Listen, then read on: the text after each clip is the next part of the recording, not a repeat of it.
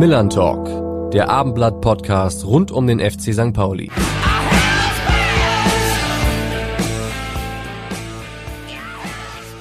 Und damit moin und herzlich willkommen zur 19. Folge des Millern Talk Podcasts. Mein Name ist Alex Berthold und ich muss heute auf meinen kongenialen Moderationskollegen Carsten Harms verzichten. Der genießt seinen wohlverdienten Urlaub. Verrückt, es ist wirklich so. Carsten, eincremen nicht vergessen, nicht, dass du mit dem Sonnenbrand zurückkommst. Ähm, und Achtung, Wortwitz, heiß wird auch das Spiel am Wochenende des FC St. Pauli gegen den Überraschungstabellenführer Jan Regensburg. Auch das klingt irgendwie verrückt, oder? Ähm, auch über diese verrückte zweite Liga werden wir heute natürlich sprechen und deshalb habe ich mir einen Gast eingeladen, der das Bundesliga-Unterhaus, aber auch den FC St. Pauli richtig gut kennt. Und wer das ist, verrät uns auch natürlich heute wieder unser Rainer Wulff. Willkommen zum Millern Talk Podcast, Ausgabe Nummer 19. Der FC St. Pauli, so versprach er bei seinem Abschied, wird immer einen Platz in meinem Herzen haben. Zwischen 2013 und 2018 war er bei 111 Ligaspielen ein absoluter Führungsspieler, auf dem Platz und auch als Mannschaftskapitän. Sein Trikot ist nicht mehr braun-weiß, sondern nun himmelblau. Victoria Berlin, der mehrfache deutsche Meister ist jetzt sein Verein.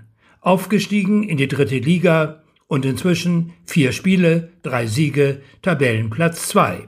Im Millern Talk Podcast heute Bernd Nerich. Moin Bernd, wir müssen Rainer Wolf kurz korrigieren. Es sind sogar schon fünf Spiele, zehn Punkte, aber immer noch Tabellenplatz zwei. Moin in die Hauptstadt. Moin, ich grüße zurück. Ich hoffe, du hast dich ein bisschen gefreut über die netten, warmen Worte von Rainer. Ja, absolut. Ich habe Gänsehaut bekommen, weil das ist äh, genauso, wie er, es, gesagt hat, wie ich es damals gesagt habe. Ähm, der FC St. Pauli bleibt im Herzen, ist im Herzen und ja, das, das bringt die ganzen Erinnerungen wieder hoch und ähm, da kriege ich immer noch Gänsehaut und deswegen, ja, komme ich auch am Wochenende zu dem Spitzenspiel wieder in die alte Heimat und schaue es mir live an. Ach, du kommst vorbei? Ja, yeah, so ist es. Ich habe ich hab übrigens mal geguckt, du hast dein 100. Pflichtspiel für St. Pauli gegen Jan Regensburg damals absolviert. Ja, ist ja ein perfekter Anlass. Ne? Ja, absolut. Da muss, ich, da muss ich ja schon fast. Wusste ich jetzt nicht, aber das trifft sich ja perfekt. Taugst du als Glücksbringer eigentlich oder bist du eher ein solchen Vogel? Ja, Glücksbringer war ich eher auf dem Feld, aber ich bringe meine bessere Hälfte mit und die ist wirklich ähm, Wahnsinn. Also die hat sowohl äh, damals das 2-0 im Derby zu Hause äh, vorhergesagt nach einer Ecke und ähm, das ist so eingetreten. Also ich bringe sie mit und dann kann nichts schief gehen. Ja, dann nehmen wir schon mal vorweg, wie geht denn das aus am, am Sonntag, wenn du da bist? Ich tippe, wir stürzen den Tabellenführer 3-1, gewinnt der magische FCSP. Ja, aber Tabellenführer Regensburg klingt irgendwie skurril, oder? Ja, gut, aber passt ja ein Stück weit zu der zweiten Liga seit Jahren schon, dass es absolut verrückt ist und ähm, ja, dass das auch äh, trotz der überragenden Liga jetzt mit den, mit den großen Vereinen, dass das nichts heißt und dass alle Vereine letztendlich Chancen haben, oben mitzuspielen und ihre Leistung zu zeigen.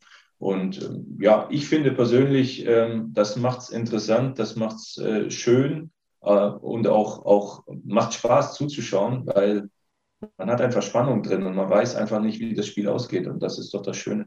Das ist ja in der dritten Liga bei euch ganz ähnlich. Also ihr seid Aufsteiger, ihr seid Zweiter, äh, ihr habt auch große Namen in der Liga, Lautern 1860. Gibt es da Parallelen? Also gibt es diese großen Mannschaften in den zweiten und dritten Ligen einfach nicht mehr? Ist der Abstand kleiner geworden? Ja, also ich sage mal, große Mannschaften gibt es schon, was jetzt, sage ich mal, den finanziellen Aspekt angeht ähm, und, die, und die Möglichkeiten und Voraussetzungen. Aber ähm, das heißt nicht im gleichen Zuge, dass, dass die Mannschaften auch immer oben stehen. Weil ähm, heutzutage ist es einfach so, dass alle Jungs, egal ob Regionalliga, was ich selber jetzt gemerkt habe letztes Jahr, ähm, oder erste Liga, alle Jungs im Profifußball können kicken. Und dann zählt halt oftmals letztendlich ähm, die mannschaftliche Geschlossenheit, ähm, die Truppe, die auf dem Platz ist, wie sie zusammensteht, steht, wie sie lebt und wie sie kämpft. Und das ist oftmals viel, viel wichtiger als ähm, jetzt einzelne teure äh, Spieler oder eine teure Mannschaft. Ähm, weil die ähm, ja, werden wahrscheinlich, oder so ist es meistens, nie so als Team fungieren, ähm, wie jetzt kleinere Mannschaften, die womöglich seit vielen Jahren schon zusammenspielen und nur immer einzeln ähm, Nachverpflichtungen getätigt werden. Hm. Ist das auch euer Erfolgsgeheimnis in Berlin, dass ihr einfach im Kollektiv gut funktioniert? Ja, kann man so sagen. Also wir hatten jetzt schon auch ein paar Veränderungen, was ein Stück weit auch notwendig war äh, aufgrund der höheren Liga. Ähm, aber nichtsdestotrotz, wir haben viele Spieler, die jetzt zum ersten Mal im Profifußball sind. Ähm, wir haben natürlich auch einen Flow ähm, durch die ganzen äh, letzten Jahre, wo sie wirklich viele, viele Spiele gewonnen haben. Klar sind wir aufgestiegen mit elf, elf Spielen nur und dem Abbruch, aber die elf Spiele haben wir auch gewonnen. Ähm, und das ist einfach auch ein, auch ein Team zusammen drumherum, die sich schon, schon Jahre kennen und das spiegelt sich jetzt gerade auch wieder. Du bist gerade nicht dabei, leider. Ähm, erzähl unseren Hörern mal, was ist los bei dir? Wann bist du wieder auf dem Platz? Ja, ich habe mir leider Gottes äh, im Vorbereitungsspiel relativ zum Ende der Vorbereitung wieder ja, in einem Zweikampf äh, die Achillessehne angerissen. Und ähm, das ist jetzt so, dass es äh, eine OP nach sich gezogen hat und das wird jetzt noch, ja, ich denke mal, wenn man vorsichtig ist, bis Januar dauern, äh, vielleicht auch Februar. Das muss man sehen, wie der Heilungsverlauf ist. Ähm, aber das dauert noch ein gutes Stück, bis alles wieder verheilt ist und natürlich die ganze ja, Aufbaureha wieder, wieder anschlägt und äh, ich dann wieder zu 100 Prozent auf dem Platz äh, sein kann. Es ist ja nicht deine erste Verletzung. Wie ermüdend ist es immer wieder, diesen Reha-Kampf anzunehmen und wieder quasi bei Null zu beginnen und sich gesund zu kämpfen?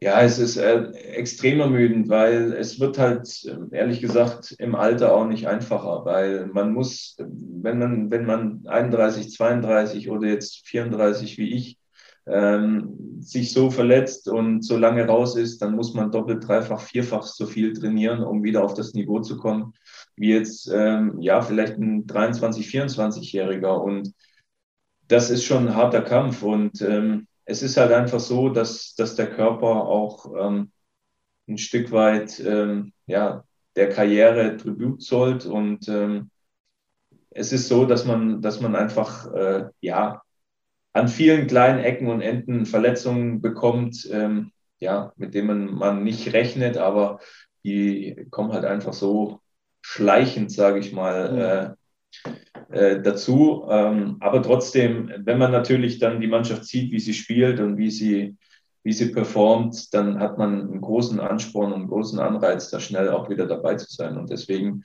ja, ist es dann ein Stück weit auch mit einem Ziel verbunden und macht dann auch Spaß, ähm, ja, zu schuften und ja, äh, leider Gottes im Kraftraum viel zu arbeiten, was mir persönlich nie Spaß gemacht hat. Mhm. Obwohl du ja eigentlich immer eine Maschine warst. Man dachte immer, dass du da häufiger drin bist, aber. Ja, wahrscheinlich gute Gene, aber äh, es ist so. Ja, ähm, ich habe mir immer gesagt, natürlich ist es ein Stück weit wichtig, aber ich bin ja Fußballer und deswegen findet es auf dem Platz statt und ich bin kein Bodybuilder und muss nicht ständig hier die Gewichte äh, durch das Rondell durchschmeißen im Kraftraum. Ja, ähm, ja. Ich komme vom Land, deswegen bin ich da von Haus aus ein bisschen stämmiger wahrscheinlich. ähm, aber gut, das ist war mein großer Vorteil, dass ich nicht allzu viel machen musste und trotzdem recht stabil war. Ja. Als du in die Regionalliga gewechselt bist, als Victoria ja noch unterklassiger war als jetzt, ähm, haben viele gedacht, so was macht der da? Warum geht der in die Regionalliga? Der könnte doch noch locker höherklassig spielen. Was hat dich an diesem Projekt, man kann es ja als Projekt bezeichnen, Victoria Berlin so gereizt? Naja, ich habe mir ganz ehrlich äh, die Frage gestellt, es war nicht geplant, weil ähm, es ist ja so, dass, dass ich mit Braunschweig dann nochmal aufgestiegen bin in die zweite Liga und äh, das war ja absolut mein Traum, dass ich dann nochmal äh, ans Millern-Tor zurückkehren kann. Leider Gottes hatten äh, verschiedene Personen was dagegen. Und dann musste ich mir die Frage stellen, was mache ich jetzt? Ähm, so, dann war Corona. Es ist natürlich eine verrückte Zeit. Die Vereine haben unfassbare Einbußen äh, vom Sponsoring, von, von Ticketing her. Ähm, und dann habe ich mir die Frage gestellt, welche Optionen kommen denn jetzt für einen 33, 34-Jährigen? Und will ich dann für ähm, ja, ein bestimmtes Gehalt irgendwo noch ein Jahr mir erbetteln im Profifußball und dann irgendwo meinetwegen im tiefsten Osten zu spielen oder sonst irgendwo. Ähm, das wollte ich nicht unbedingt, weil ich immer gesagt habe, ich muss mich an, an dem Ort wohlfühlen. Ähm, es muss passen, auch, auch für meine Freundin äh, muss es passen, ähm, beruflicher Natur. Und das war dann letztendlich mit Victoria Berlin ein Stück weit gegeben. Zusätzlich ist es meine Beraterfirma und natürlich auch die, die Investoren, die das ganze Projekt aufziehen und die Visionen haben. Und dann kommt natürlich auch noch zum Tragen, dass man dann eventuell die Chance hat, nach der Karriere ja, den Übergang zu finden in den Fußballbereich. Ob es jetzt in Richtung Trainer ist, ob es in Richtung Management ist. Ähm, und das hat dann halt letztendlich nicht nur ähm, ja, für die Karriere einen Ausschlag gegeben, sondern auch für die Karriere nach der Karriere. Und deswegen habe ich mich dann auch ganz bewusst dazu entschieden, ähm, den Schritt zu gehen um dann meine Erfahrung ein Stück weit auch den, den jungen Spielern weiterzugeben, die unbedingt sich den Traum erfüllen wollen, in den Profifußball zu kommen. Und ähm, ja, Stand heute ist das jetzt ähm, bisher alles perfekt gewesen und ist auch so eingetreten. Und in dem Zuge bereue ich es auch keinen, keinen Zentimeter. Du hast eine Beraterfirma gegründet? Nein, nein, nein, nein. Meine Beraterfirma ist quasi in dem ganzen Konstrukt. Ach so. Also die Investoren, die ähm, die quasi das Projekt Victoria Berlin und auch Austria Klagenfurt äh, in die Welt gerufen haben, ja. haben auch quasi eine eigene Beraterfirma, die mich in dem Sinne auch vertreten hat die letzten Jahre. Ah, verstehe. Ja, wir kennen den genau. äh, Tomislav Karajica ja auch sehr genau. gut hier in Hamburg. Er ist Hauptgesellschafter bei den Hamburg Towers. So ist auch ist sehr genau. ambitioniert und man weiß, was er anpackt. Äh, der ist ehrgeizig, der will was erreichen. Definitiv, auch sein Bruder Jelko, ähm, das sind absolute Visionäre und ähm, wirklich, es macht mega viel Spaß ähm, und ist auch für mich mega, mega interessant, wie gesagt, dann auch für die Karriere danach von solchen Leuten ähm, dann auch zu lernen und mit solchen Leuten auch zu, eventuell zusammenzuarbeiten. Und ähm, ja, das ganze Konstrukt ähm, war einfach so interessant für mich und deswegen ist die Entscheidung dann auch, auch so gefallen wo soll denn die Reise perspektivisch hingehen mit Victoria? Kannst du diese Vision, die ihr habt, mal so ein bisschen darlegen? Gut, ganz im Detail kann ich es jetzt natürlich nicht darlegen, ähm, aber Fakt ist, dass natürlich die Vision schon war, ähm, zu Beginn meiner Zeit, dass sie mit dem Club Austria Klagenfurt definitiv in die erste Liga wollen. Ähm, und in Österreich ist es halt einfach auch mal so, dass die Liga ein Stück weit kleiner ist von den, von den Teilnehmern, von den Vereinen her und du einfach sehr, sehr schnell auch in den internationalen Bereich auch kommen kannst. Das war so mehr oder weniger ein Ansporn. Ähm, und ja, Victoria Berlin ist dann einfach so ein Punkt, wo man sagt, man hat zwei große Vereine mit Hertha und Union und Berlin ist eine absolute Weltstadt und warum äh, nicht die dritte treibende Kraft werden in Berlin? Und ähm, jetzt ist es so, dass, dass wir die einzige Mannschaft sind in Berlin, die in der dritten Liga spielt. Und das ja, ist auch ein, ein Reiz und, und ähm, ja, zieht auch viele Leute an. So, und ähm, darüber hinaus gibt es auch viele Möglichkeiten, dann den Schritt weiterzugehen. Und das ist auch die Vision, dann letztendlich auch den anderen zwei Vereinen ähm, peu à peu und auf Zeit ein Stück weit Druck zu machen und äh, versuchen, äh, noch einen Schritt höher zu kommen in die zweite Liga, um dann sich irgendwann ähm, die Vision zu haben, sich mit den vermeintlich großen zwei aus Berlin ähm, zu betteln. Und ähm, so wie ich die, die zwei Jungs kennengelernt habe, ähm, sind sie auch absolut äh, genau darauf aus und haben auch die Vision, das auch zu schaffen. Ja. Weil ähm, es ist eine, eine Riesenplattform, auch mit unserem Stadion jetzt am Prenzlauer Berg, am Mauerpark. Es ist eine absolute ähm, Top-Adresse mitten in Berlin. Ähm, und wenn wir dann solche Leistungen zeigen, dann sehen wir auch, wie viele Zuschauer dann auch kommen. Wenn man das vergleicht jetzt mit der dritten Liga, wo wir im Schnitt 500 hatten, 600 vielleicht. Und jetzt ähm, ja, kommen wir dann letztendlich Corona-bedingt ähm, an die 5000. Aber darüber hinaus, wenn es dann mal wieder offen ist, wollen wir schon auch die 10.000 anvisieren. Und äh, ja, das sind so, sage ich mal, im Schnelldurchlauf die Visionen äh, von uns, von den, von den Gesellschaftern. Ähm, und das ist einfach schön und macht Spaß, ein Teil davon zu sein, um das letztendlich dann versuchen, in die Realität auch umzusetzen. Wie werdet ihr denn wahrgenommen in Berlin? Also, also merkt man das, dass äh, da was am Wachsen ist? Also ich meine, Berlin ist eine Sportstadt. Es gibt noch Alba, es gibt die Eisbären, im Volleyball sind sie gut. Also es, es gibt ja eine Konkurrenzsituation auch in Berlin, ähnlich wie in Hamburg ja eigentlich immer. Ja, definitiv. Aber natürlich ist es auch von der Geschichte her so, dass, dass wir ein Riesenclub sind. Ähm, ähm, Klar wurden wir auch belächelt. Oh ja, was will denn Viktoria Berlin in der dritten Liga? Aber jetzt mit diesem Start äh, und das wirklich ähm, auch was hintersteckt und nicht nur ein großes Blabla ist, ähm, haben sie schon gesehen, oh, mit den Jungs und mit dem Verein ist definitiv zu rechnen, weil Aufsteiger, jeder hat gesagt, nur elf Spiele gespielt, wie soll man das bewerten? Und auf einmal starten wir und sind äh, auf dem zweiten Platz mit, mit drei Siegen und einem Unentschieden und nur einer Niederlage bisher. Und ähm, das ist schon so, dass sich da die Meinung und ähm, ja auch das Ansehen ein Stück weit äh, geändert hat und wir absolut auf dem Schirm sind von, von vielen anderen Vereinen und von vielen, vielen anderen Sympathisanten, die dem Fußball nachgehen. Und deswegen kommen dann äh, Stück für Stück auch immer mehr und wollen dann wirklich auch mal vor Ort und live miterleben, ähm, wie wir denn so ticken und ähm, ja, wollen auch mal das Feeling letztendlich in der dritten Liga miterleben. Hm. Sind die Strukturen ähnlich professionell wie jetzt auch bei früheren Vereinen von dir, also was Trainingsbedingungen angeht, was Rundumbetreuung für euch Spieler betrifft? Ja, natürlich, natürlich ist es so, dass wir noch nicht auf dem Niveau sind, ähm, wie man es jetzt aus der zweiten Liga oder ich jetzt von den, von den letzten Vereinen kenne, Eintracht Braunschweig, aber auch äh, St. Pauli.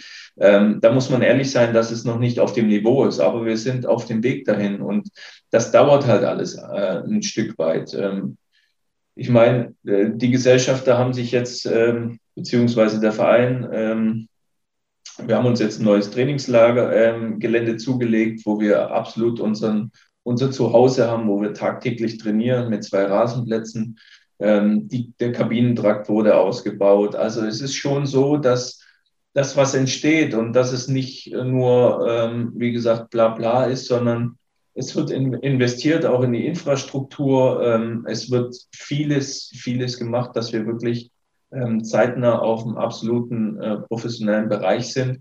Aber man kann natürlich ähm, ja auch in so einer Zeit wie Corona jetzt nicht alles in, in zwei, drei Wochen realisieren, weil da natürlich schon ähm, ein finanzieller Aspekt dahinter steht, der, der nicht ohne ist. Ähm, sprich Trainingsgelände, Lizenzierung für die dritte Liga, für den Profifußball und, und, und. Und ähm, deswegen muss man das auch, auch vernünftig angehen, ähm, in dem Wissen, dass es vielleicht sein kann, dass wir auch nochmal runtergehen. Und deswegen ähm, ist es so, dass die Jungs das schon mit Plan machen und an, auch angehen. Nicht, ähm, dass es dann so ist, falls der Worst-Case-Fall eintritt und wir vielleicht nochmal runtergehen, ähm, dass dann alles in die Brüche geht aus finanziellen Gründen. Mhm. Und ähm, das ist einfach auch so ähm, schön zu sehen, dass es alles mit Bedacht ist und ähm, trotz alledem zu 100 Prozent an den Visionen und den Träumen festgehalten wird. Und ähm, deswegen ist es auch gar kein Problem, dass es dann auch ein Stück weit vielleicht mal länger dauert, bis man auf dem wirklich professionellen Niveau ist, was ähm, ja die ganze Infrastruktur und das ganze Drumherum angeht. Und was dir in Braunschweig verwehrt blieb, vielleicht nochmal ans Millantor zurückzukehren, kann ja vielleicht mit Viktoria dann eines Tages mal passieren, wenn du gesund bleibst. Ist das so ein, so ein perfektes Szenario für dich? Äh, ja, das wäre das absolute perfekte Szenario, ähm, definitiv. Aber ähm, ja, man muss jetzt nicht zu viel spielen, sondern es ist schwer genug als, als Neuling und Aufsteiger ähm, zu bestehen in der dritten Liga, weil es viele gute Vereine und große Vereine hat, die ja auch wie in der zweiten Liga deutlich größere finanzielle Möglichkeiten haben. Ähm, deswegen ähm, nehmen wir es aber gerne trotz, trotzdem gerne an, dass wir der Underdog sind und ähm, es macht doch immer mehr Spaß, als Underdog viele zu überraschen, als dann letztendlich als absoluter Favorit wie in der ersten Liga Bayern München Meister zu werden. Deswegen, ja. das ist ein Anreiz, das ist ein Ansporn und ähm, ja, das ist am Ende des Tages, wenn man die Ziele erreicht, so wie es bisher immer war äh, in der Vergangenheit mit dem Aufstieg in die dritten Liga, viel, viel schöner, wenn man dann solche Feiern ähm, ja, feiern kann, ähm, ja. auf gut Deutsch gesagt. Und ähm, deswegen sind wir gute Dinge, so weiterzumachen und so weiterzuarbeiten und intern ähm, gewisse Bereiche zu optimieren und uns weiterzuentwickeln. Und da sind wir auf einem perfekten Weg, was alle Bereiche angeht. Und ähm, ja, deswegen macht es mega Spaß und schauen wir mal, was am Ende rauskommt. Ja, und wenn ihr dann mal aufsteigen solltet, wird es die allerbeste zweite Liga aller Zeiten sein. Also wenn man den PR-Spruch, ich weiß nicht, wie oft du den gehört hast, du bist ja ein Urgestein in der zweiten Liga. Wie oft hast du schon in der besten zweiten Liga aller Zeiten gespielt? Ja, ja, also gefühlt jedes Jahr die allerbeste und nochmal besser und äh, sensationell. Ja, äh, man hat manchmal den Eindruck, dass die zweite Liga dann letztendlich auch mal äh, die Champions League ausspielt. Aber ja. gut. Ähm, so ist es. Es ist ja äh, schließlich auch Marketing und ähm, Fakt ist, es ist auch eine super zweite Liga, ähm, aber trotzdem äh, irgendwann ist halt auch mal gut. Ne? Ja, die Superlative sind irgendwann auserzählt, glaube ich. So ist es. Ich habe gerade mal geschaut, du hast 259 Zweitligaspiele gemacht und 33 Tore erzielt. Ich frage mich gerade, wie viele ich davon live gesehen habe. Als Knipser bist du mir auf St. Pauli irgendwie so gar nicht in Erinnerung geblieben. Ist die Zahl eine Fake News oder hast du vorher einfach so viel getroffen? Tja, das ist jetzt natürlich extrem enttäuschend, dass du mich nicht so nachverfolgt hast. Ne? Da hättest du ja ruhig mal. Ja, in Fürth hast du ja die ganzen Elfmeter geschossen immer. Ja, ja, gut, aber das sind auch Tore, ne? die muss man Absolut. auch erstmal treffen. So. Ja. Ähm, ja, St. Pauli war jetzt eher ja, weniger ähm, der Torjäger, das stimmt. Ähm, da war ich für andere Bereiche zuständig, um den Rasen umzupflügen und den einen oder anderen Gegner auch mal zu vernichten. Aber wie gesagt, ähm, ja, das schönste Tor war vielleicht für St. Pauli mit äh, das letzte gegen Magdeburg. Knolli, ähm, Flanke und. Genau, Freistoß und äh, mit dem ganzen Drumherum und ja, der Entscheidung, die ich so ein Stück weit für mich schon getroffen hatte, ähm, einen anderen Weg zu gehen, weil es einfach schwierig war. Ähm, das war für mich mit der, mit der schönste Moment, das Spiel auch und die, die Assists dann auch. Aber klar, Fürth waren viele Elfmeter, ähm, auch als Rechtsverteidiger beziehungsweise die Anfänger als Stürmer hat man dann doch das eine oder andere Tor mehr geschossen als jetzt als defensiver Rambock äh, am Millern-Tor. Ähm, von dem her waren es alles schöne Tore, aber ähm, ja, zuletzt waren andere für zuständig, die ja. Dinge zu machen. In, in Fürth hast du ja auch Außenverteidiger in erster Linie gespielt, bist dann ja auch als Rechtsverteidiger verpflichtet worden. Aber ja. bei St. Pauli hast du dann ja relativ schnell dein Glück auch auf der, auf der 6 gefunden, ne? Ja, richtig. Ja, Kräuter Fürth war so aus der, aus der Stuttgarter Zeit als Stürmer gekommen, dann aufgrund Engpass und schlechten Leistungen unter Bruno Labbadia auf rechte Mittelfeld ähm, umgetürmt. Dann hat irgendwann Daniel Felgenhauer die Karriere beendet. Dann bin ich noch ein Stück weit zurückgerutscht auf die Rechtsverteidigerposition. Dort dann auch aufgestiegen ähm, und äh, nach, der, nach der Erstligasaison dann ja als Rechtsverteidiger äh, nach Hamburg gewechselt. Ähm, aber Ewald äh, meinte dann, äh, ja, also ich brauche dich ein Stück weit auch als Terrier im Mittelfeld und ähm, das haben wir dann probiert ähm, und das hat super funktioniert und so ging der Weg dann weiter und ich bin absolut nicht böse drum, dass mhm. Ewald auch äh, die Idee hatte und mir da auch das Vertrauen gegeben hat. Ich glaube, Ewald war ja sowieso eine sehr, sehr wichtige Person für dich. Ähm, es lief ja vor Ewald so semi-gut, um es mal nett zu formulieren. Mhm. Und ich erinnere mich noch an Ewalds Auftaktpressekonferenz, wo er so wie Kai aus der Kiste kam und sagte, ja, der Nerich, der, der ist bei mir quasi gesetzt. Also auf den setze ich. Was hat dieser Trainerwechsel damals mit dir gemacht?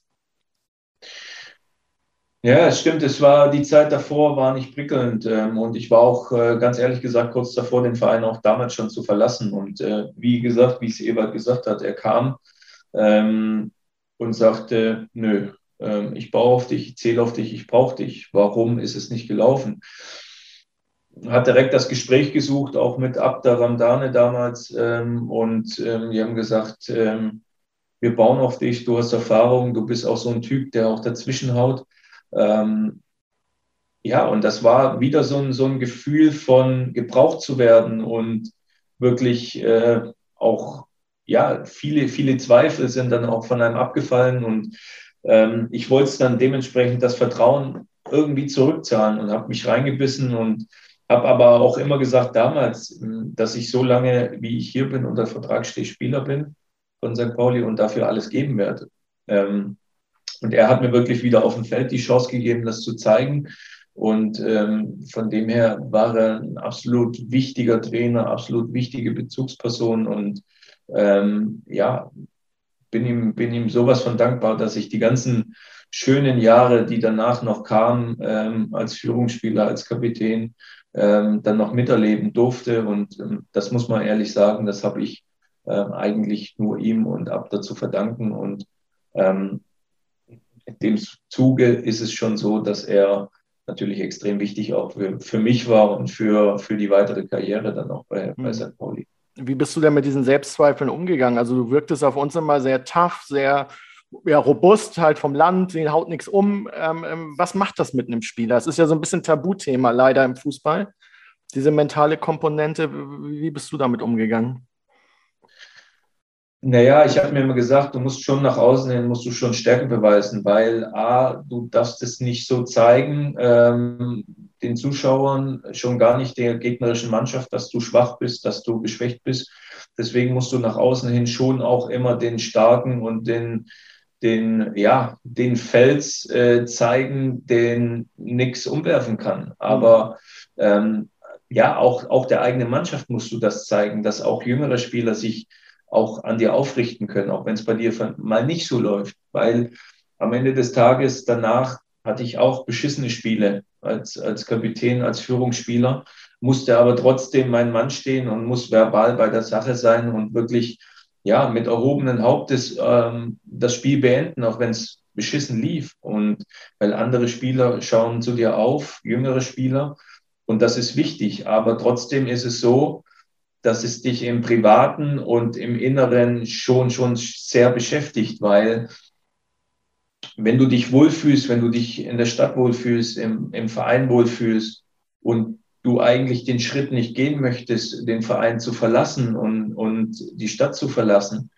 ähm, und sich dann die Partnerin, die Familie auch extrem wohlfühlt, äh, zusätzlich, das kommt ja auch mit dazu, ja. dann ist das für den privaten Bereich schon extrem hart. Und ähm, man macht sich Gedanken, wie kommt man raus aus der Situation, was ist das Beste und äh, da gibt es schon die ein oder andere schlaflose Nacht und, und, und viele Gespräche mit der Familie, ähm, um letztendlich die Sorgen, ähm, ja, auch äh, von der Seele reden zu können, damit man das dann letztendlich fürs Training und fürs Spiel einfach ein Stück weit abgehakt hat. Ähm, aber es ist einfach so im Sport, ähm, dass man keine Schwäche in dem Sinne zeigen kann, was, was solche Themen angeht, sondern ähm, man muss das abstreifen, wenn es ans Spielen geht, wenn es an den Beruf geht und ja, muss, muss versuchen, damit klarzukommen.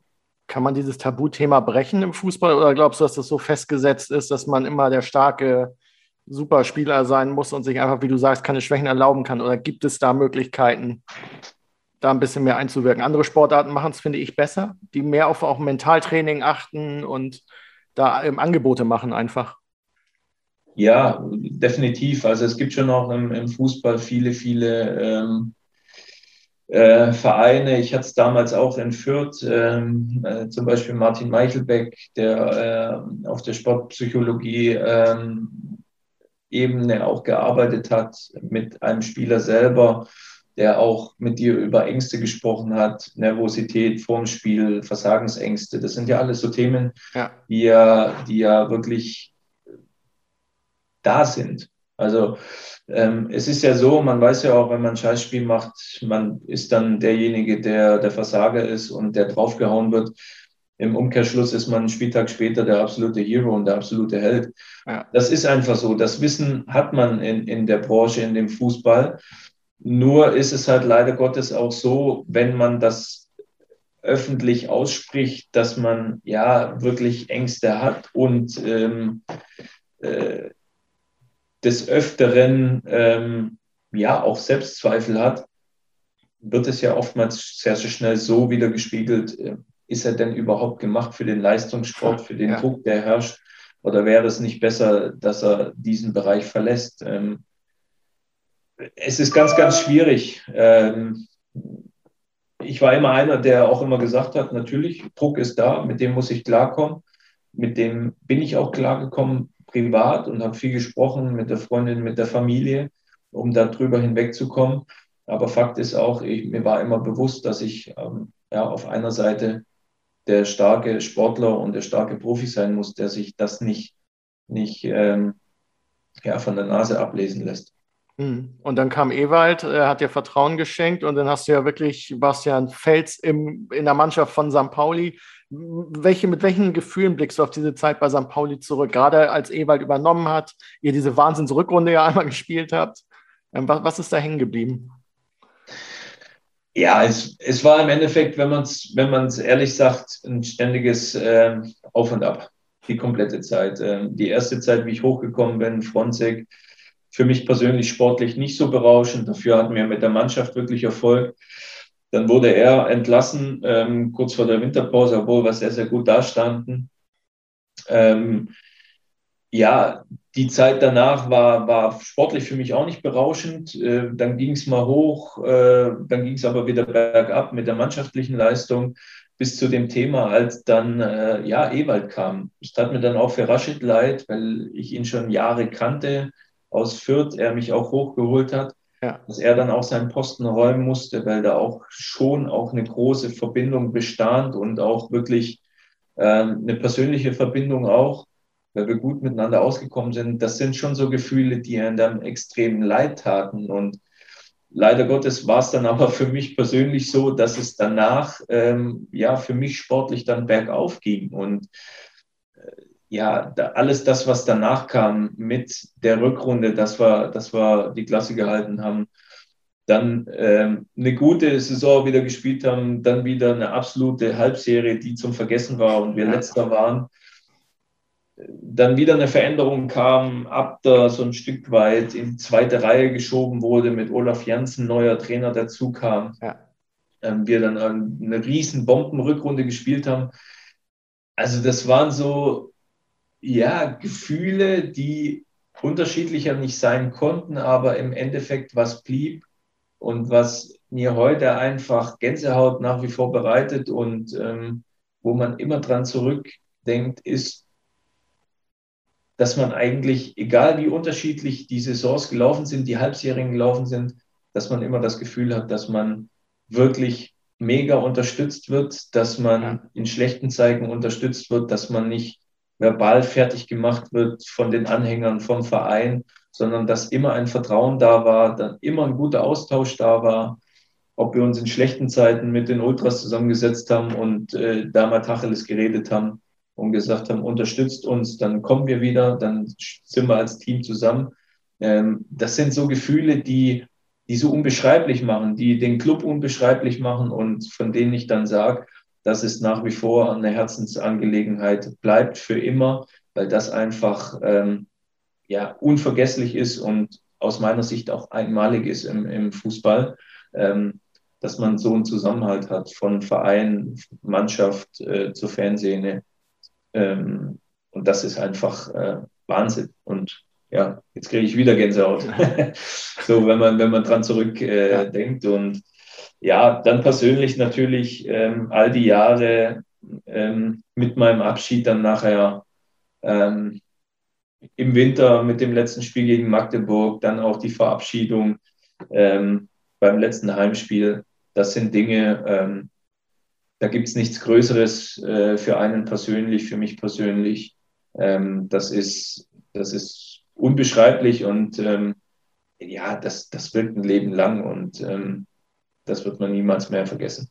Man munkelt, dass Ewalds Videositzungen legendär gewesen sein sollen. Äh, kannst du das bestätigen? die waren nicht legendär, die waren mehr äh, als legendär. Also ich weiß nicht, ähm, ob ich jemals wieder so viel lachen werde bei einer, bei einer Videositzung oder auch bei Besprechungen wie, wie bei ihm, weil er hat es wie kein, kein anderer verstanden, ja, ähm, Dinge anzusprechen, ähm, auf Fußballerdeutsch, sage ich mal, zu übersetzen.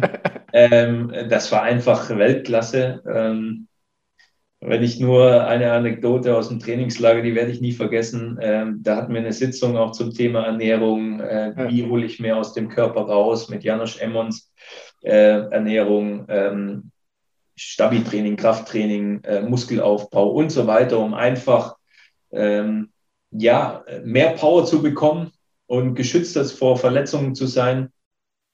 Und Ewald hat es einfach immer geschafft, äh, einzusteigen. Und er hat damals wortwörtlich gesagt, ähm, wo es um das Thema ähm, Fettmessungen ging und wie ernähre ich mich gut, hat er gesagt, okay, und jetzt für euch Fußballer, ähm, nochmal auf Fußballerdeutsch, wenn ihr auf einen Gegner zulauft, ihn stellen wollt im Zweikampf, er einen Trick macht, ihr aber zu fett seid, weil ihr euch schlecht ernährt und der Gegner nach rechts geht und ihr wollt nachgehen, ähm, aber euer Fett, weil ihr zu fett seid, geradeaus weiterläuft, dann kommt ihr nicht hinterher, weil dann müsst ihr das Fett erstmal wieder zurückholen und dann könnt ihr in die Richtung dem Gegner hinterherlaufen. Und so hat er das einfach Weltklasse umschrieben. Ähm, ja, äh, das bleibt in Erinnerung und, und deswegen war einfach, das war sein, seine Kunst, ähm, die Lockerheit in der Mannschaft zu behalten, auch in schlechten Situationen. Ähm, ja, das, das, das war phänomenal und, und deswegen hat er wie die Faust aufs Auge zu uns gepasst, äh, zum Verein gepasst und war dann schlussendlich aufgrund seiner Art und Weise auch bei den Fans mehr als beliebt und genauso auch bei uns Spielern. Ähm, dass das nicht alle Spieler immer so sehen, dass es auch mal Entscheidungen ja. die, die negativ waren für manche, ja, aber trotzdem hatten wir im Team immer eine super Stimmung, weil das einfach perfekt hingekriegt hat. Aber da müssen doch auch Spieler gesessen haben, denen die Kinnlade runtergefallen ist, die sich gefragt haben, was, was erzählt er da? Also weil die auch immer sehr ausschweifend waren, die Videositzungen, oder? Ja, also oftmals war es auch so, manchmal bist du einfach nicht mehr mitgekommen, weil er dann oftmals auch von Thema zu Thema äh, gehüpft ist und wieder ja, zurück. Das glaube ich. Da saßen wir das ein oder andere Mal schon in der Kabine und haben gesagt, was wollte er uns jetzt damit sagen, so in, in, in der Kernaussage. Aber das spielt dann auch keine Rolle, weil wir einfach drüber lachen konnten und dann die ja. nötige Lockerheit auch hatten. Und ähm, im Detail hat es dann auf dem Training dann schon auch nochmal äh, Bezug drauf genommen und hat gesagt, das ist jetzt genau die Szene, die ich dann meinte in der Videoanalyse. Also von dem her ähm, hat das dann auch im Detail in der Erklärung auf dem Platz nochmal perfekt hinbekommen, dass es dann auch wirklich der Letzte auch verstanden hat, was er, was er damit meinte. Ja, und der wusste ja auch alles über die Gegner. Selbst die Schuhgröße der Ehefrau äh, des äh, Linksverteidigers wusste er ja gefühlt. Also detailversessen war der ja schon immer. Ja, gefühlt hat er auch äh, drei Millionen Bücher gehabt, wo er sich ja alles aufgeschrieben hat, wo er äh, gefühlt auch alle Bücher mal mitgenommen hat, sodass dann im Flieger auch ab und an mal die, äh, ja, sage ich mal, für das Handgepäck äh, das Regal runtergebrochen ist, weil sein Handgepäck einfach gefühlt 35 Kilo gewogen hat.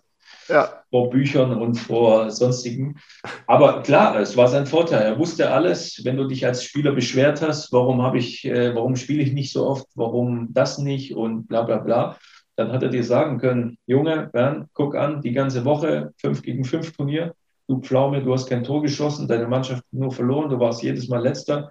Äh, du hast keine Argumente, um zu spielen und außerdem hast du noch relativ viel gespielt, weil hier, da bist du da eingewechselt und er hat einfach jedes Spiel gehabt und jedes ja. Detail gehabt und so konnte er eigentlich äh, jede Beschwerde und jede Frage äh, beantworten und ähm, ja, dann warst du irgendwann als Spieler so, wo du gesagt hast, super, gut, danke, du hast recht, äh, hier hast du mal einen neuen Stift, dann kannst du weiterschreiben. Wer war eigentlich so dein verrücktester Mitspieler, den du so über die Jahre erlebt hast? Also ich habe da so ein paar Namen im Kopf, vielleicht hast du ja auch noch welche. Boah, also ganz ehrlich gesagt, ich hatte viele bekloppte Mitspieler. Ne? Ähm, ja, da ging es von Cheng Shahin los, da ging es weiter auf eine Art und Weise die Combo Assis Bouadouz, Cheng Shahin und so weiter in der Kabine absolut bekloppt gewesen. Ja, aber auch, auch Bene Bliquet, der war natürlich Wahnsinn. Ja. Ähm, ja, aber im Endeffekt hat jeder, jeder Mitspieler eine bekloppte Seite an sich gehabt. Auch ein, ein Gonter, der ja wirklich auch immer vor, voranging, aber der ja. auch wirklich einen Fall durch den Kopf hat. äh, Fafa Picot war für mich noch ein Highlight. Fafa Picot, ja, definitiv. Äh, Marc Schatkowski ist genauso. Schatti, der war auch positiv verrückt. Ähm, also waren schon wirklich viele Kandidaten. Enes Alushi, er war auch immer absoluten Fall durch den Kopf gehabt und ja. war der beste Typ, aber wenn ihm was nicht gepasst hat, dann war er auch mal richtig eklig und ähm, das hat mir auch gefallen. Aber es sind, sind viele, viele verrückte Typen ähm, dabei gewesen und im Gesamten ist es dann letztendlich auch schön über die ganzen Jahre hinweg, was man für Charaktere und für Typen kennenlernt. Ja und wie sich die verschiedensten Charaktere dann doch auch zusammenraufen und für das eine Ziel dann auch kämpfen können. Hm. Ich habe mal geguckt. Der eine mit dem anderen auch, ja. auch ergänzt.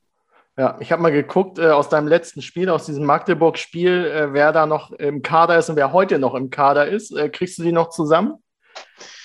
Heute im Kader ist, ist äh, Ziere ist noch dabei. Ähm, gut Finole Becker, der damals halt die anfänglichen Zeiten hatte und bei uns mit dabei war, aber wenig Einsätze hatte.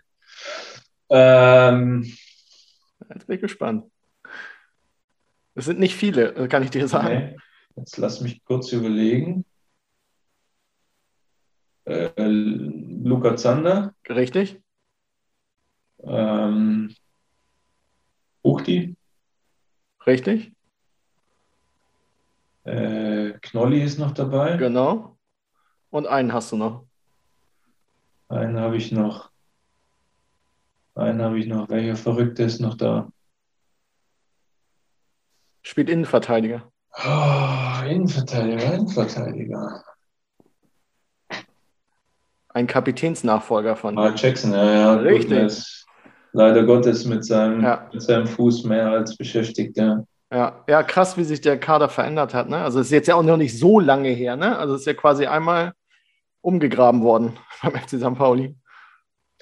Ja, leider Gottes. Ähm, klar, jetzt kann man sagen, so wie sie das letzte halbe Jahr performt haben und jetzt performen im Moment, kann man sagen, dass sie dass es gut gemacht haben, aber ja, auch ähm, die ganzen, ganzen Veränderungen ähm, dann mit Kauczynski damals hat nicht unbedingt Früchte getragen und äh, man musste sehr, sehr oft ausbessern und auch, ja, sage ich mal, ähm, auf der Position des Sportdirektors schon auch viele, viele Wechsel gehabt und ja.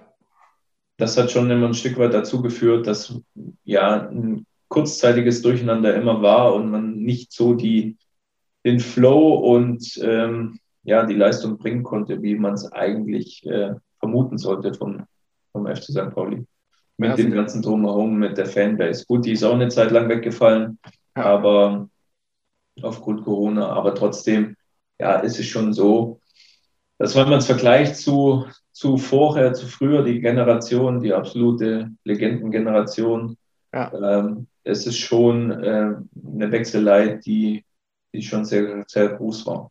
Und das ging ja mit dir los quasi, dass so gestandene Spieler dann nach und nach ja auch dann den Verein verlassen haben. Also auch die Führungsstruktur innerhalb der Mannschaft hat sich jetzt total verändert. Also ja. Robin weg, Bubala weg. Ähm, da kann man ja noch ein paar andere Namen aufzählen. Ja, definitiv. Gut, das ist immer eine Diskussion, die man immer führt. Äh, frisches Blut, das nicht alles alt eingesessen ist und so eingefahren ist, okay, dass man neuen Schwung reinbringt. Die Frage ist immer nur, wie und ähm, in welchem Ausmaß. Und ähm, ja, es ist halt immer so, ähm, gut, vielleicht lerne ich das auch nach der Karriere, wenn es dann Richtung Management geht, ähm, dass ich dann einfach die andere Seite sehe, was mich auch wirklich interessiert. Die Denkweise als Spieler hat man halt immer die Denkweise gehabt und das Gefühl gehabt, ähm, es war falsch, äh, ob es jetzt ein Torrand, ein Schauner damals war, ob es dann ein Gonter war, ähm, ob es ich dann nachher war, ein Himmelmann die ja trotzdem in der Kabine in der Mannschaft angesehen waren, ähm, die auch, auch immer viel geregelt haben. Ob das dann so notwendig war, auf sportlicher Ebene, auf sportlicher Basis wirklich den Cut zu ziehen oder ob man einfach ähm, ja, vielleicht mehr in den Austausch gegangen wäre, um mit den Spielern zu sprechen, dass man sagt dahingehend, okay, pass auf, du bist vielleicht sportlich dann nicht mehr die absolut treibende Kraft und nicht mehr ähm, an Nummer eins gesetzt, aber total wichtig für die Kabine, für, für den Innenbereich, ähm, auch für das Drumherum und wir machen trotzdem weiter. Ähm, glaube ich, dass es dass es vielleicht besser gewesen wäre, weil, ob es jetzt ich war, das kann ich definitiv sagen, aber auch ein Gonter, auch ein Himmelmann, die hätten gerne auch zu geringeren Bezügen ja. sicherlich verlängert und äh, wären auch da geblieben, ähm, weil sie absolute Fans waren und ähm, ja, wir auch alle verliebt waren in die Stadt, in den Club. Und ja. deswegen, ja, ist alles so eine Sache, hätte, wenn und aber, wäre es besser gewesen oder nicht. Es ist jetzt so, wie es ist. Ähm, trotzdem, für mich persönlich war es schmerzlich. Ich wäre gerne da geblieben, aber ja, so ist es nun mal. Du hast dich gerne auch um junge Spieler gekümmert. Ich glaube, Richie Neudecker war so ein bisschen so dein Projekt äh, beim FC St. Pauli. Ihr seid auch gut befreundet äh, daraufhin gewesen. Ja. Äh, besteht die Freundschaft noch? Macht ihr noch was? Äh, ihr spielt jetzt ja wieder in einer Liga. Mhm. Eieiei, wenn der gegen euch trifft. Ja, definitiv. Also die ganze, der, der Austausch bleibt auch. Ähm, ja, ob es äh, mit Buchti ist, ob es mit Sire ist, äh, die ganzen Weggefährten, ähm, da bleibt man nach wie vor in Kontakt. Ritchie natürlich auch weil er mir damals extrem leid getan hat, wie er äh, hochkam und alleine in der Sommerpause da saß und keinen Bezugspunkt hatte. Und so ist die Freundschaft entstanden und die hält nach wie vor noch. Ähm, wir waren des Öfteren dann bei unseren Freunden, äh, Josh Seifert, ähm, ähm, äh, im Hüttendorf, auch ja. im Winter zum Urlaub machen. Ähm, jetzt am Wochenende wieder treffen wir uns wieder im Hüttendorf, im, im Separé. Ähm, die Freundschaft ist geblieben. Ähm, und ist auch eng geworden. Ähm, und, und das wird auch nicht mehr abreißen. So, jetzt sind wir wieder Konkurrenten in der, in der gleichen ja. Liga, aber das eine ist das Berufliche, das andere ist das Private und ähm, das können wir trennen und da wird an den Privaten ähm, nichts, nichts dran geändert und kann auch nichts dran rütteln. Hm. Du bist ja in der VfB-Jugend äh, quasi ausgebildet worden. Wer war denn so derjenige, der dich unter seine Fittiche genommen hat? Gab es da auch jemanden, der so ein bisschen äh, bei den Profis mal so ein Auge auf dich hatte? Ja, nicht erst bei den Profis. Es ist ähm, die ganze, der ganze Weg in der Jugend, ähm, vom Jugendleiter Frieder Schroff damals, ähm, vom, vom Jugendkoordinator äh, Thomas Albeck über die Trainer Hans-Martin Kleitsch, äh, Thomas Tuchel, der dann damals mein, mein Co-Trainer war in der A-Jugend, mhm. äh, Frank Leicht, äh, wie die ganzen Jugendtrainer hießen, ähm, war es einfach so, die haben mich und uns damals perfekt auf den, auf den Profibereich vorbereitet. Und ähm, darüber hinaus Rainer Adrian dann zuständig als Trainer ähm, bei der U23 ähm, der uns dann den nächsten äh, Step gezeigt hat und beigebracht hat, was Männerfußball angeht. Ja, und dann die ständigen ähm, Spiele und Trainingseinheiten gegen die Profis, mit den Profis, ähm, ist, ist so, dass sich das reifen lässt. Ähm, und ähm, am Ende des Tages, ja, ist es dann halt ähm, in Stuttgart schwer geworden, weil wir Meister geworden sind und dann in der Champions League spielten. Ähm, das ist dann schon so, dass man dann in der Phase als jüngerer Spieler dann äh, ja es einen Ticken schwer, schwieriger hat und äh, demzufolge ähm, ja, bin ich den Weg über Fürth gegangen, was für mich auch äh, definitiv na, heute noch gut war. Ähm, und von dem her ist das, ist das eine Reise gewesen, wo viele Personen ähm, wirklich Einfluss auf mich hatten, dann auf meinen meinen Werdegang und auf meinen, ähm, ja, auch persönlichen Charakter, wie man sich verhält und wie man sich gibt gegenüber anderen Leuten und ähm, ja, auch was das Thema Anstand und so weiter angeht und nicht als Profi hochnäsig rüberkommt. Und ähm, ja, das haben mich äh, die Jugendleiter und die Zeit in Stuttgart schon, schon sehr, sehr gelehrt. Wenn du Thomas Tuchel mit dem Champions League-Pokal siehst, äh, was macht das mit dir? ja, freut mich absolut für ihn, weil er genauso ein akribischer äh, Arbeiter war schon damals ähm, und absolut fußballverrückt war, der immer gesagt hat, das ist mein absoluter Traum gewesen, ist mein Traum, das Fußballgeschäft. Er selber musste aufhören aufgrund äh, vielen Verletzungen, sehr früh aufhören. Und ähm, er war damals schon absolut besessen, ein absoluter Freak und hat alles aufgesogen und hat viel gelernt und ist dann so seinen Weg gegangen über, über Augsburg, über Mainz, äh, Jugendkoordinator, Jugendtrainer und äh, dann in den Profibereich übergegangen. Äh, freut einen insbesondere und äh, ja, dass, dass, solche, dass solche Typen, Charaktere das letztendlich auch schaffen und sich auch verdient haben, ähm, mhm. dann da zu stehen, wo er jetzt auch steht. Habt ihr noch Kontakt oder schläft sowas dann ein über die Jahre? Ja, das schläft ein Stück weit ein. Da haben wir jetzt keinen Kontakt, aber ich würde mal behaupten, dass er sich zu 100 Prozent daran erinnert. Ähm, er auch damals, da gibt es auch eine Anekdote, ähm, Frieder Schroff, unser Jugendleiter, relativ äh, streng war, auch was, mhm. Was Ruhezeiten anging im Jugendinternat. Und er als unser Co-Trainer ähm, hat dann angefragt, ob er mit uns ein paar Spiele aus dem Jugendinternat äh, ein Länderspiel in der Stadt anschauen kann. Dem hat ähm, ja, der Jugendleiter auch gesagt, könnt ihr gerne machen, aber 12 Uhr ist äh, Schicht im Schacht und die Jungs ja. müssen wieder hier sein. Naja, aufgrund Verkehrsaufkommen in Stuttgart und so weiter haben wir es dann doch nicht geschafft, sondern waren fünf nach zwölf da.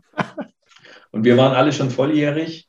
Ähm, und er hat damals so einen dermaßen Einlauf bekommen von dem Jugendleiter, dass er ja sich an Absprachen nicht gehalten hat und dass, dass das überhaupt nicht ging. Und ja, da haben wir dann letztendlich drüber gelacht und haben wir Spieler auch gesagt, das war nicht seine Schuld. Und ähm, ähm, das ist auch so eine Anekdote zu ihm. Und ähm, er war damals auch schon total menschlich, total zugänglich und ich, ohne es jetzt zu wissen, glaube ich, dass er zwar verrückt ist und akribisch ist und auch mal aus der Haut fährt als Trainer, aber er trotzdem auf Charakterbasis, auf Kumpeltyp ähm, absolute Stärken hat und deswegen hat er es auch dahin geschafft, wo er jetzt steht.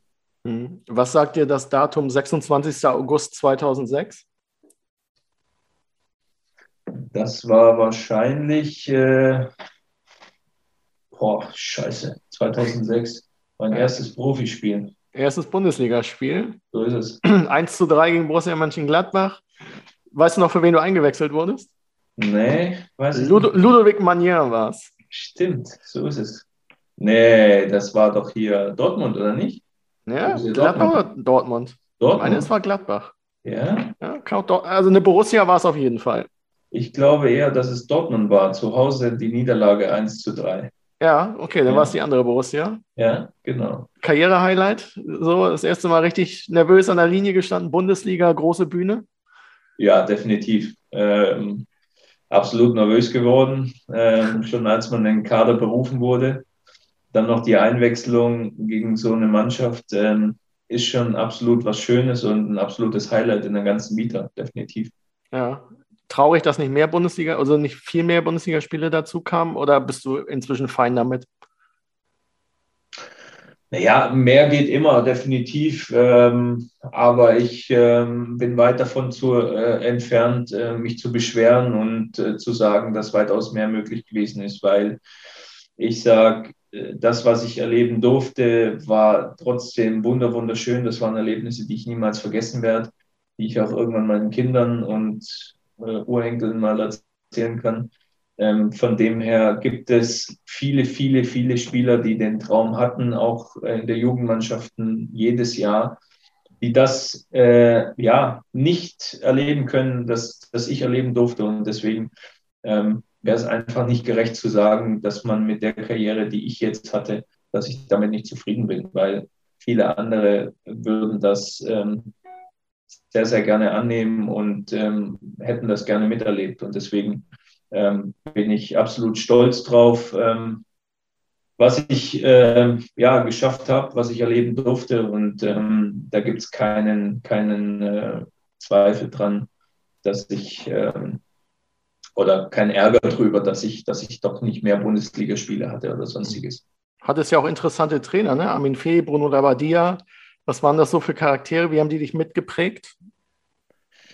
Ja, es sind alles verschiedene Charaktere, die, die jeder Trainer auf andere Aspekte ähm, ja, mehr oder weniger Wert legt. Ähm, Bruno Labbadia war in den Abläufen und was, was die Fitness angeht, ein absoluter äh, Coach, wo man sagte, boah, ähm, kann man nur aufschauen ähm, dass er absolut erfolgsbesessen war und ähm, teilweise auch sauer war nach Niederlagen, wo man wirklich auch den absoluten Wettkämpfer äh, in ihm gesehen hat. Ähm, andere Trainer, die hatten dann wirklich so wie Ewald Lienen oder auch Michael Fronzek, die hatten absolut die Stärken, was äh, ja das Betriebsklima anging oder einfach ja die Allgemeinstimmung in der Mannschaft anging, dass sie ähm, durch ihre Ansagen, durch ihre Analysen ähm, ja immer, immer für ein Schmunzeln und ein Lächeln gesorgt haben und so es einfach immer, immer spaßig war. Ähm, aber auch Trainer Olaf Janssen, der dann immer wieder neue Trainingsformen, Aspekte reinbringen, reingebracht hat und, und einmal erklärt hat. Also es sind viele, viele unterschiedliche Trainer dabei gewesen, wovon jeder wirklich äh, ja in manchen Bereichen absolute Stärken hatte und in manchen Bereichen halt nicht so, ähm, ja, vielleicht nicht das Augenmerk so drauf gelegt haben. Aber im Großen und Ganzen kannst du als Spieler von jedem Trainer was mitnehmen und von jedem Trainer was lernen. Und das macht es letztendlich dann auch aus, warum du als Spieler wächst, erfahren wirst und dich in alten Tagen auch nichts mehr aus der Ruhe bringen kann. Mhm. Warst du eigentlich ein pflegeleichter Spieler für Trainer oder haben die graue Haare wegen dir bekommen? Das kann ich nicht beantworten, das müssen die Trainer beantworten. Aber es war schon so, dass ich, dass es schon umgänglich war. Ähm, ich aber trotzdem, so wie ich als Typ war, auch, auch äh, Dinge angesprochen habe und auch mal unangenehme Dinge angesprochen habe. Und ähm, ja, ich schon auch trotzig und bockig war, wenn ich verloren habe oder mal nicht spielen wollte, weil das einfach auch mein Ansporn war. Und ja, da muss ich auch sagen, war es vielleicht meine Reaktion auch nicht immer richtig gegenüber dem Trainer oder der Mannschaft oder auch mal, was die Trainingsleistung angeht. Ähm, definitiv nicht. Aber ich denke, das gehört auch dazu, ähm, dass, ähm, ja, sich auch einzugestehen, dass man nicht immer richtig gehandelt hat. Ähm, aber nichtsdestotrotz würde ich sagen, dass ich schon sehr umgänglich war und dass die Trainer eigentlich immer mit mir sprechen konnten, wenn sie es mhm. denn wollten. Mhm. Du hattest auch Fürth angesprochen. Ähm, lacht das Herz, wenn du die jetzt in der Bundesliga äh, spielen siehst, im alten Rohnhof? Ja, definitiv, weil sie sich einfach ähm, äh, auch erarbeitet haben und immer stetig den Weg weitergegangen sind, so wie er ähm, für Fürth einfach üblich ist. Ähm, Rashid jetzt wieder seit einigen Jahren wieder dort ähm, am Zepter ist und er natürlich wie kein zweiter ähm, Fürth kennt und die Arbeitsweise kennt. Ähm, von dem her freut mich, dass, dass sie jetzt wieder so Erfolg hatten. Ich hoffe nur, dass sie es ein Stück weit besser machen als wir damals und äh, sich in der Liga halten können.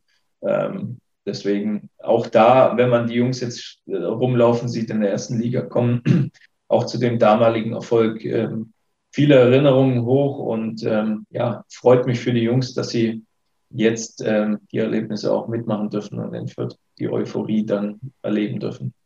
Das war ja mit deiner längste Zeit äh, bei einem Verein, ne? also im Profibereich Fürth. Ja, genau. Da war ich sechs Jahre und in, äh, bei St. Pauli fünfeinhalb Jahre. Also wäre ich äh, bei St. Pauli das letzte halbe Jahr auch noch geblieben, dann wäre es gleich auf gewesen. Ja. So äh, hatte ich in Fürth ein halbes Jahr länger. Ja, und zum Thema Kräuter Fürth hat auch Nico Paczynski übrigens eine Frage, unser rasender Reporter, und da hören wir doch mal rein. Buongiorno, meine lieben Zuhörer vom Milan Talk Podcast. Hier ist wieder euer Patsche und heute ist einer zu Gast, den ich sehr schätze und ja, ein ehemaliger Spieler von auch meinem Verein. Leider hat er eines mit St. Pauli schon mal gemeinsam. Ähm, haben beide das erste Mal verloren am Wochenende und ja, gut, von daher passt es. Also ich sag mal ganz herzlich Servus zum Bernd Nerich. Und er spielte auch in Fürth ganz lange, gefühlt äh, 137 Elfmeter geschossen, davon 136 in die Mitte und ich glaube, ich habe maximal einen verschossen, das weiß ich, aber ansonsten ähm, ganz zuverlässiger, sympathischer Typ und äh, ist genauso wie ich von Fürth nach St. Pauli gegangen, ähm, war da auch, glaube ich, über viele, viele Spielzeiten eine ganz, ganz wichtige Stütze und ich durfte ihn auch mal im VIP-Raum kennenlernen, wo da war mein Na äh, Schnabel schon nass und er war noch halbwegs nüchtern.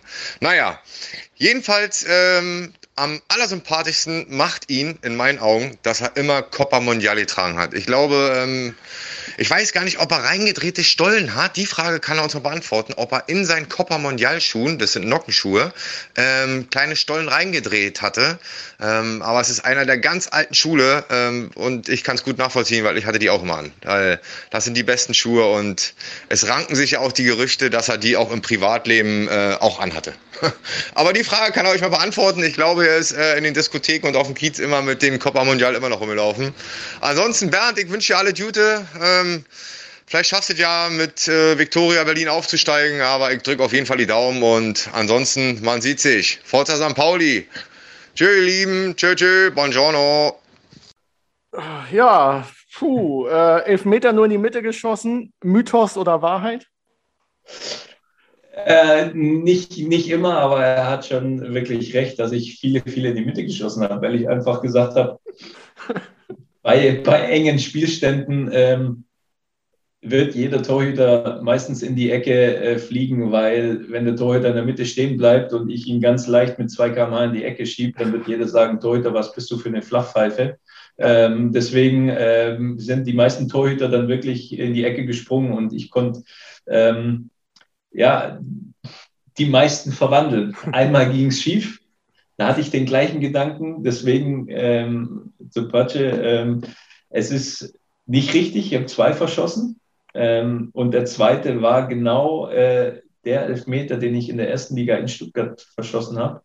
Ähm, da ist Sven Ulreich damals stehen geblieben bei der 1-0-Führung für uns und äh, hat meinen Elfmeter dann gehalten, der Sack. Ähm, das war der Einzige, der dann in die Mitte geschossen nicht gesessen ist. Und ja, danach habe ich auch keinen mehr geschossen. Habe ich dann bleiben lassen.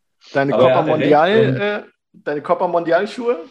Ja, äh, Wahnsinn, ich musste lachen, weil es stimmt, das waren wirklich äh, Schuhe, die konntest du auch zu Hause und außerhalb tragen, weil sie schlicht waren, äh, nicht irgendwelche verrückten Farben hatten und brutal bequem waren. Also ich habe mich immer gefühlt, wie wenn du Hausschuhe anhattest.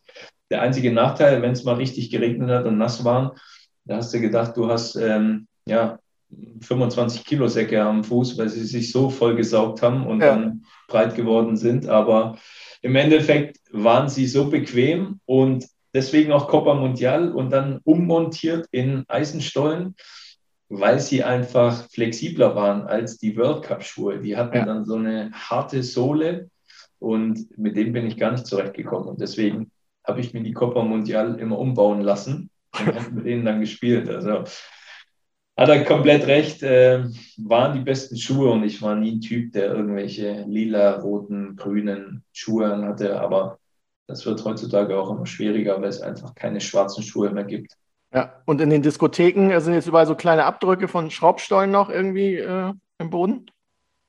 Nee, eher auf den Füßen von, von den anderen Gästen, weil es meistens so voll war und ich hatte dann keine Rücksicht und wollte einfach wieder durchlaufen und von dem her auch perfekt. Dann sind sie aus dem Weg gegangen, nachdem sie den, die Stollen abbekommen haben.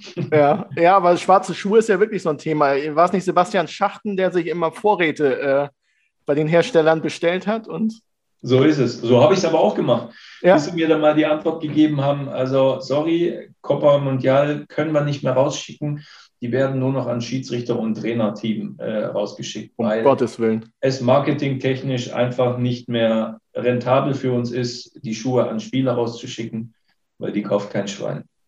Oh. Und dann wolltest du Schiedsrichter werden, nur um diesen Schuh weiterzutragen. So ist es ja. Ja, oder es gibt ja auch Spieler, ich glaube, Schnecker hat seine Schuhe angemalt, äh, irgendwie, es ist, damit er schon unbedingt schwarze Schuhe hat. Ja, teilweise angemalt, teilweise dann von anderen Marken Schuhe äh, gekauft, aber dann, wenn man einen Ausrüstervertrag hatte oder sonstiges, äh, dann die, die Zeichen der anderen Marken äh, quasi runtergetrennt hat und versucht hat, das Nike-Zeichen oder die Adidas-Streifen irgendwie wegzubekommen. Also, da seid ihr Fußballer schon ziemlich und, eigen, oder? Ja, aber gut. Äh, Not macht erfinderisch, ne?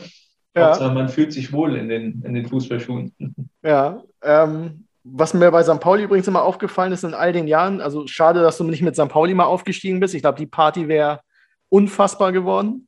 Ja. Ähm, dass bei St. Pauli nie das Ziel Aufstieg als Ziel ausgegeben wurde. Da war immer sehr defensive Zielformulierung. Fandest du das als Spieler eigentlich immer ganz cool, dass nicht so ein Druck da ist? Oder hättest du dir gewünscht, okay, jetzt bekennen wir uns mal dazu, dass wir aufsteigen wollen? Ja, schwierig. Also äh, natürlich sage ich für mich persönlich Ziele spreche ich ganz gern aus und habe ich auch persönlich immer ganz gern, weil daran wirst du gemessen und daran kannst du auch ein Stück weit wachsen. Und ich war immer ein Typ, der ähm, jetzt nicht immer nur irgendwie Fußball spielen wollte, dass er Fußball spielt, sondern ich wollte immer einen Anreiz und einen Ansporn haben. Ja. Ähm, das zeigt dann auch, warum ich dann auch nach Braunschweig gegangen bin und zum letzten, der, wo jeder gesagt hat, ist der bekloppt, auch zu Victoria Berlin. Aber das sind immer so Anreize für mich gewesen, ähm, Dinge zu erreichen, weil, wie vorher schon erläutert, wenn du das dann erreichst, dann macht das viel, viel mehr Spaß, solche ja. ähm, Ziele und Ergebnisse dann auch zu feiern. Als wenn man sagt, okay, wir werden Zwölfter und nachher werden wir Elfter und boah, super, wir waren besser. Also war ich nie der Typ zu. Es ist aber halt auch immer eine Frage, dass es dann quasi äh, nach außen hin ähm, teilweise auch Medien oder Kritiker dass die das halt auch immer ganz, ganz schnell als Anlass nehmen und wirklich draufzuhauen, wenn du sagst, okay, du willst definitiv äh, aufsteigen und nachher hast du so eine Hinserie wie wir des Öfteren und stehst auf Platz 18. Ja. Äh, das ist dann auch nicht unbedingt förderlich für, für die tagtägliche Arbeit und für die Gesamtsituation, für die Ruhe, um wirklich Dinge sich zu erarbeiten zu können, weil dann einfach viel, viel Feuer und viel ja, Störfeuer auch von außen reinkommen. Und in dem Zuge kann ich es verstehen, warum man dann immer ein Stück weit gar keine Ziele rausgibt oder dann wirklich immer eher ja, Ziele, die äh, von denen man sagt, okay, die braucht man sich eigentlich auch nicht stecken. Ja, also wir wollen besser sein als ja. letztes Jahr oder. Genau, genau. Das sind dann einfach so so Floskeln, die man dann halt raushaut, damit man was äh, geäußert hat. Aber ja. Fakt ist, intern war das für uns schon immer so, dass wir immer angreifen wollten und auch ähm, ja, das absolute Maximum auch rausholen wollten. Aber ja, es ist einfach so, wenn man nicht Bayern München ist äh, oder sonst was, ähm, ist es schwierig, weil selbst heutzutage, wenn Borussia Dortmund sagt oder Leipzig sagt, naja, wir werden Meister, dann mhm. lacht auch jeder und sagt, ja, ja, klar. Und was ist mit Bayern München? Ja. So, das ist halt ähm, immer schwierig. Deswegen, ja, ähm, ist das so ein Thema für sich, sage ich mal. Ja, traust du St. Pauli den Aufstieg in dieser Saison zu, in der besten zweiten Liga aller Zeiten? Also immer, weil ich äh, ja jahrelang erfahren durfte, welche, welche Macht auch dahinter steht. Gerade jetzt, wenn die Zuschauer hoffentlich wieder in vollen Massen zurück dürfen ins Stadion, ist es ein absoluter Trumpf. Ähm, sie haben jetzt den absoluten Flow der, vom letzten halben Jahr jetzt super gut in die neue Saison gestartet. Gut mit dem letzten Spiel, rote Karte von, ja. von Ziere kann man jetzt nicht so mit einbeziehen, aber sie sind jetzt zusammen, sie haben jetzt ähm, die Spielweise von Schule komplett ähm, ja, eingesaugt und setzen das super gut um. Super gute Fußballer, Top-Mischung in der Mannschaft. Ähm, ja, von den Voraussetzungen her spricht alles dafür und man sieht ja auch die ganzen vermeintlichen Schwergewichte haben Probleme ohne Ende und ähm, ja, sehen wir mal. Ich traue sie ihnen zu. Sie können wirklich eine gute Rolle spielen, wenn sie so weitermachen wie die letzten, ähm, ja, gefühlt acht, neun Monate. Ähm, dann ist vieles drin und davon lasse ich mich mal äh, persönlich berieseln am Sonntag im Millantor ähm, vor Ort, was sie ja. dann so auf die, auf die Wiese zaubern. Zumal der Druck ja wirklich bei anderen Vereinen ist. Ne? Du kannst ja relativ in Ruhe dein Ding machen. St. Pauli ist eingespielt, relativ kleiner Umbruch nur. Wenn ich jetzt sehe, Werder will irgendwie noch 15 Transfers, Abgänge, Zugänge, das ist ja völliger Wahnsinn. Also ich ja. glaube, diese Eingespieltheit könnte ein wesentlicher Faktor werden. Definitiv. Nicht nur Werder, auch Schalke, wenn du siehst. Gut, ähm, der andere Verein aus der Stadt, genauso das gleiche über Jahre hinweg, die Vollkatastrophe. Ähm, deswegen, absolutes Plus in der Hinsicht für, für St. Pauli. Deswegen, ähm, sie sollen in Ruhe weiterarbeiten, sie sollen sich weiterentwickeln, haben auch noch viele, viele junge Spieler drin, ähm, die sich auch noch weiterentwickeln werden und noch besser werden. Deswegen ähm, glaube ich schon, dass es äh, in Zukunft weiterhin viel, viel Spaß machen wird, die Jungs zu sehen und dass sie definitiv auch erfolgreich bleiben, wenn sie am Boden bleiben und nicht das Spinnen anfangen. Aber das glaube ich nicht. Nee, das glaube ich auch nicht. Lass uns zum Abschluss nochmal über deine Zukunft reden. Du hast noch ein Jahr Vertrag in Berlin, dann bist du zarte 35 Jahre alt irgendwann. Wie lange machst du noch? Ja gut, Vertrag läuft jetzt äh, dieses Jahr noch. Ähm, klar, jetzt mit der Verletzung äh, muss man sehen, wie sich, wie sich ja, die, der körperliche Zustand erholt, wie schnell ich wieder fit werde, ob ich wieder komplett ähm, auf 100 Prozent zurückkomme. Und dann äh, werden wir uns zusammensetzen. Aber Fakt ist, ähm, dass ich mir schon auch Gedanken mache, wie, wie die Zukunft ähm, nach der Karriere aussehen kann. Und ähm, auch da äh, weiß ich, dass die Zeit irgendwann kommt und ja, das Gefühl ähm, beziehungsweise die Lust, die kommt immer mehr hoch, auch wirklich andere Seiten und ähm, Aspekte äh, und Blickwinkel aus dem Fußballgeschäft äh, zu sehen, zu erlernen, ob es jetzt in Trainerrichtung ist oder auch äh, aus, der, aus der Sichtweise Sportdirektor, Management. Ähm, das interessiert mich schon extrem und das kommt auch immer mehr, ähm, das Gefühl, dass ich das unbedingt machen will. Mhm. Und demzufolge, ähm, ja, muss man sehen, ähm, wie es weitergeht. Aber jetzt erstmal fit werden, dann das letzte halbe Jahr genießen auf dem Feld und dann ähm, ja, werde ich zeitnah und früh eine Entscheidung treffen. Mhm. Ja, Trainerscheine ist ja auch sehr zeitaufwendig, die ganzen Scheine zu machen, um dann irgendwann auch höherklassig coachen zu dürfen soll ja auch Management-Lehrgänge jetzt geben, also dass es quasi auch ein Lehrberuf wird, äh, Sportdirektor. Mhm. Ist das was, was du befürwortest, dass man das von der Pike auf wirklich lernt? Ja, also ich persönlich war jetzt nie der größte Fan von irgendwelchen Fernstudiengängen, äh, um da irgendwie was äh, abzuschließen, dass man was hat. Klar ist es gut, wenn sich Spieler neben dem Fußball ein Stück weit weiterentwickeln und auch mal ein anderes Blickfeld haben. Aber ich war immer der Typ, der sagt, ich möchte es nach der Karriere wirklich effektiv auf, aufsaugen, sowohl Praxis als auch Theorie. Mhm. Und ähm, demzufolge glaube ich schon, dass es wichtig ist, solche Lehrgänge, das wirklich von der Pike auf zu lernen und ähm, A, beim Verein zu sitzen, mitzulaufen mit dem derzeitigen Sportdirektor, mit dem Manager, ähm, aber dann auch, ähm, ja, sage ich mal, im, in der Uni oder im Studiengang die Theorie zu haben, ähm, glaube ich schon, dass es gut, besser und wichtiger ist, ähm, so zu reifen und alles zu erfahren, als jetzt irgendwie nur durch ein Fernstudium, dass man die Theorie durchgepeitscht hat und irgendwie die Theorie in der Prüfung ja, hingeschrieben hat und bestanden hat, aber man äh, zwar die Spielerfahrung hat, aber mhm. jetzt in dem ganz normalen alltäglichen Ablauf eines Vereins keine Ahnung hat. Ähm, deswegen glaube ich, ist solche Lehrgänge und so eine Ausbildung schon sehr, sehr gut und wichtig. Hm. Also entweder Trainingsanzug oder Maßanzug, ne? Nach der Karriere. Ja, auch das im Detail, glaube ich, erfährst du erst so richtig, ähm, wenn du in den äh, Bereichen gearbeitet hast, weil ja. Hm, vielleicht macht dann nachher der Marketingbereich dann doch viel, viel mehr Spaß und ist reizvoller für mich als, als der Trainerschein. Also das, das erfährt man dann, wenn man die ähm, Bereiche auch durchlaufen hat und ein Stück weit Einblick bekommen hat. Aber Fakt ist, für mich, ähm, ja, ist das Optimalziel, beides irgendwie hinzukriegen äh, in, in der Ferne, weil dann kann ich für mich sagen, dann habe ich den komplett Einblick in das Fußballgeschäft A als Spieler, die Denkweise als Spieler, ja. die du oftmals hast. Du verstehst als Spieler viele viele ähm, Arbeitswege oder Entscheidungen nicht, die von Trainerseite oder vom Management ja. getroffen werden.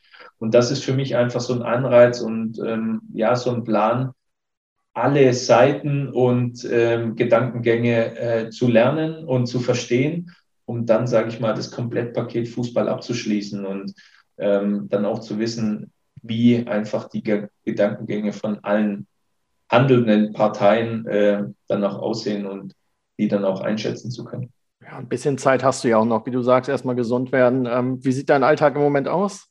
Ober Oberkörpertraining und Sixpack mhm. schon deutlich ausgeprägter als sonst, oder? Äh, ja, eher das Gegenteil, ne? Corona-Phase, Debris-Phase, ne? Ist oftmals ja. so Frustfressen und auch mal das ein oder andere Bierchen, um ja. Ähm, ja, das ist nicht immer vorteilhaft für den Körper, aber Fakt ist, äh, wir haben trotzdem viel trainiert. Ähm, das, das eigentlich Leben ist äh, eine ganze Zeit lang stillgestanden. Deswegen viel Training, viel ähm, Stabi-Training, aber auch privat zu Hause mal einfach einiges unternehmen in der freien Zeit. Ja.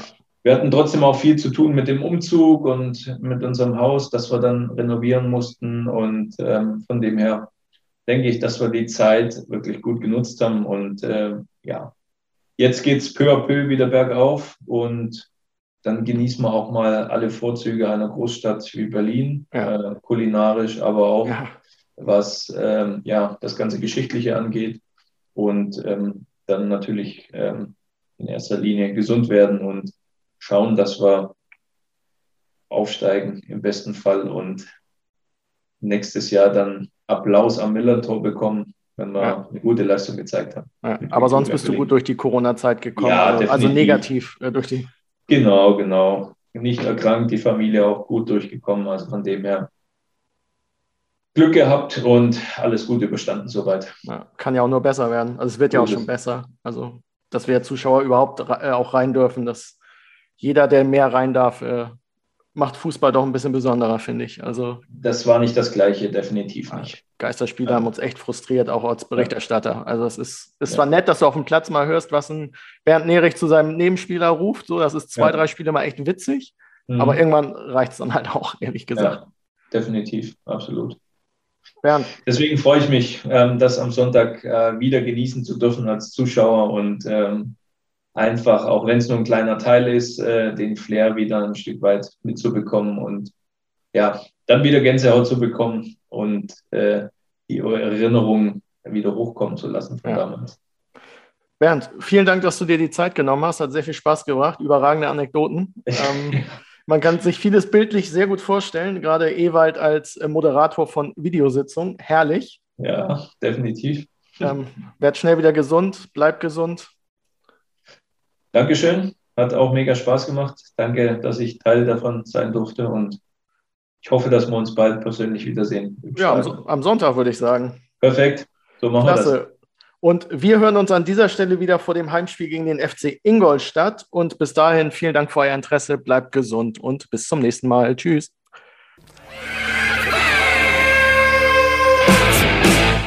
Weitere Podcasts vom Hamburger Abendblatt finden Sie auf abendblatt.de slash podcast.